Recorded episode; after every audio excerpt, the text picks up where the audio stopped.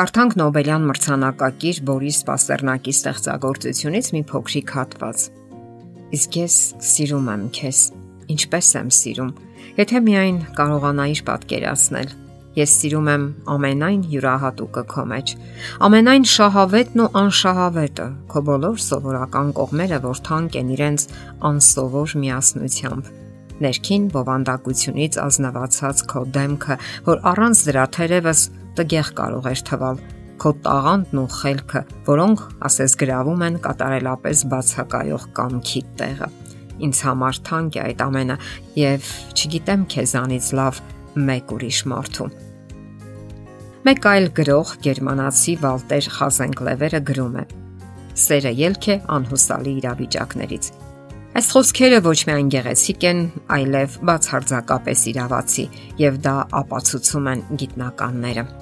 Իենի եւ Կասելի համալսարանների հոգեբաններն ապացուցել են, որ նևրոտիկ հակազդեցությունների հակված տագնապահար մարդիկ հաճախ են դրական փոփոխություններ զգում իրենց մեջ ռոմանտիկ հարաբերությունների շնորհիվ։ Սիրահարվածության, սիրո զգացումը օգնում է հաղթահարելու հույզերի հեղեղը եւ դառնալու ավելի կայուն։ Հետազոտության հեղինակ Քրիստին Ֆիննը պարզաբանում է, Տագնապահար մարդը երկչոտ է, անվստահ իր հանդեպ, հակված գրգռվածության եւ դեպրեսիայի,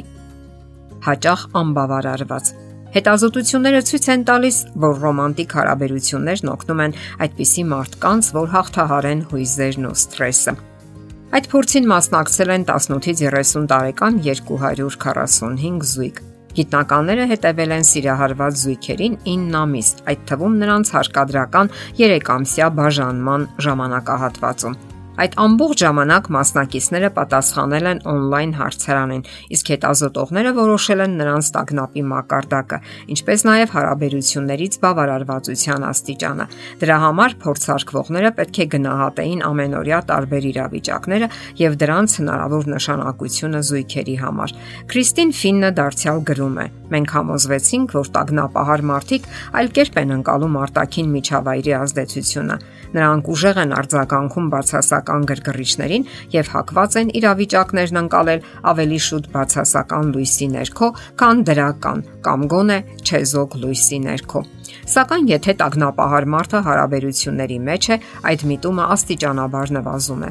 Գիտնականները դա այսպես են բացատրում. դրական փորձառությունը եւ հարաբերությունների սիրահարվածության դիմացի անznավորության հետ կապված հույզերը ազդում են անznավորության վրա, փոխում են մտածողական կառուցվածքը, իրավիճակի ընկալման բնույթը։ Այլ կերպ ասած, սերն օգնում է նրանց վստահ քայլելու կենսական ճանապարհներով եւ չհուսահատվելու։ Ասենք որ այդ արդյունքը գիտնականները նկատել են ինչպես տղամարդկանց, այնպես էլ կանանց մոտ։ Հետազոտության համահեղինակ Ֆրանս Նոերը գրում է. Անկասկած է, որ յուրաքանչյուր մարդ յուրովի է արձագանքում Դրանից բացի շատ երջանիկ եւ երկարատև հարաբերությունները ավելի ուժեղ ազդեցություն են գործում, քան կարճատև ու անհաջող սիրավեպերը։ Սակայն միանգամայն հստակ կարելի ասել, որ այն երիտասարդները, ովքեր հարաբերություններ են ստեղծում, միայն շահում են դրանից։ Քրիստին Ֆիննը հետազոտության մեջ տեսնում է եւս մի դրական արդյունք։ Ոչ միայն տագնապահար կասկածամիտ մարդիկ կարող են ապակինվել ռոմանտիկ հարաբերությունների միջոցով,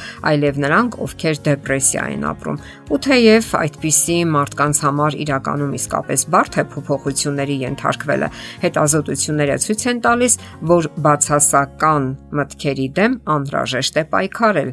Նկատենք, որ սիրո դրսևորման առաջին եւ կարևոր օղակը ընտանիքն է։ Այն կազմում է հարաբերությունների հիմքը։ Եթե ընտանիքներում չկա սեր, համարյա չկա ոչինչ։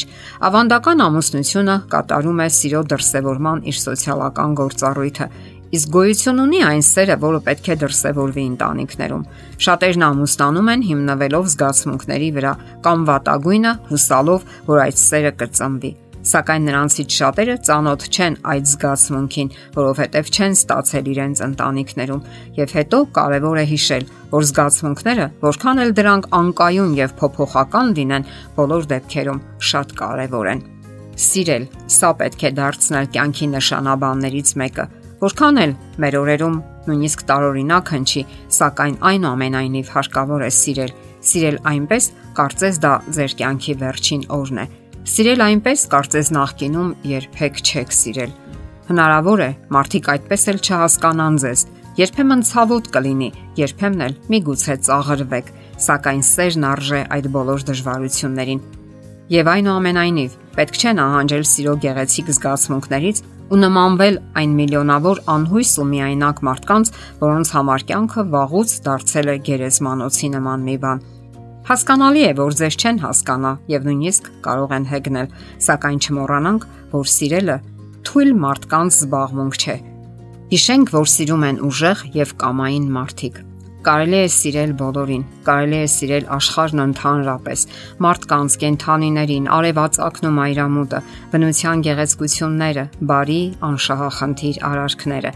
Սերը կհուզի ցանկացած մարդու եւ կարտնասնի նրան իր հացույզերը։ Թող այն դառնա նաեւ ձեր կյանքի կանոնը,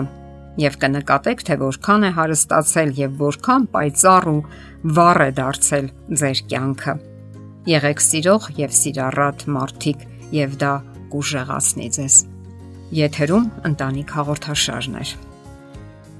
Հարցերի եւ առաջարկությունների համար զանգահարել 033 87 87 87 հեռախոսահամարով։